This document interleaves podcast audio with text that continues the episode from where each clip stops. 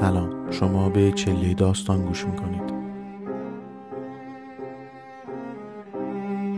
در 24 امین شب از چله داستان فاطمه شیراوند روایت کوتاه مادرم نمی‌گوید اینها را بنویس.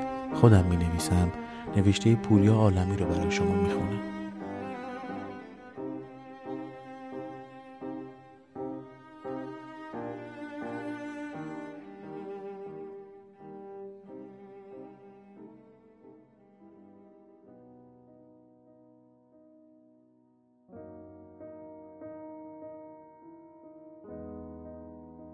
از تو همین مانده برای من. یک عکس یادگاری که هماندم که از عکاس باشی یه درکه گرفتیم کهنه بود. یادم از تو می‌خواستی بیشتر درس بخوانی من می‌خواستم زودتر درس بدهم. تو می‌خواستی بروی کفاشی دالاهو یک جفت کفش دست سوز چرم سفارش دهی. من می‌خواستم کتانی با شلوار جین بپوشم.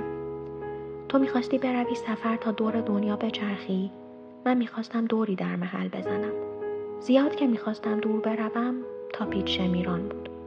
تو می‌خواستی ببینی آن طرف دنیا به جای چای شیرین صبحها و کاهوس کنجبین تابستانها چه می‌خورند؟ من می‌خواستم دستور پخت کله جوش را از مادر بزرگت بپرسم. تو می‌خواستی بروی آینده را بیاوری به اینجا؟ من می‌خواستم حال کنم همینجا. تو می‌خواستی زودتر بزرگ شوی و دور شوی از کوچه های بنبست تهران. من می‌خواستم زودتر بروم این عکس را به مادرم نشان دهم. که هنوز عکاس باشی پولش را نگرفته کهنه بود.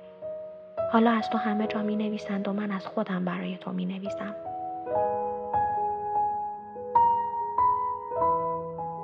حالا اگر از حال من خواسته باشی باید بگویم ملالی نیست جز دوری و آلودگی هوا و ترافیک چهارراه ولیعصر رو سردرگمی دور برگردان میدان توحید مادرم می‌گوید اینها را بنویس و برایش بنویس حالا که برگشتی. پیش ما هم برگرد. سری هم به ما بزن.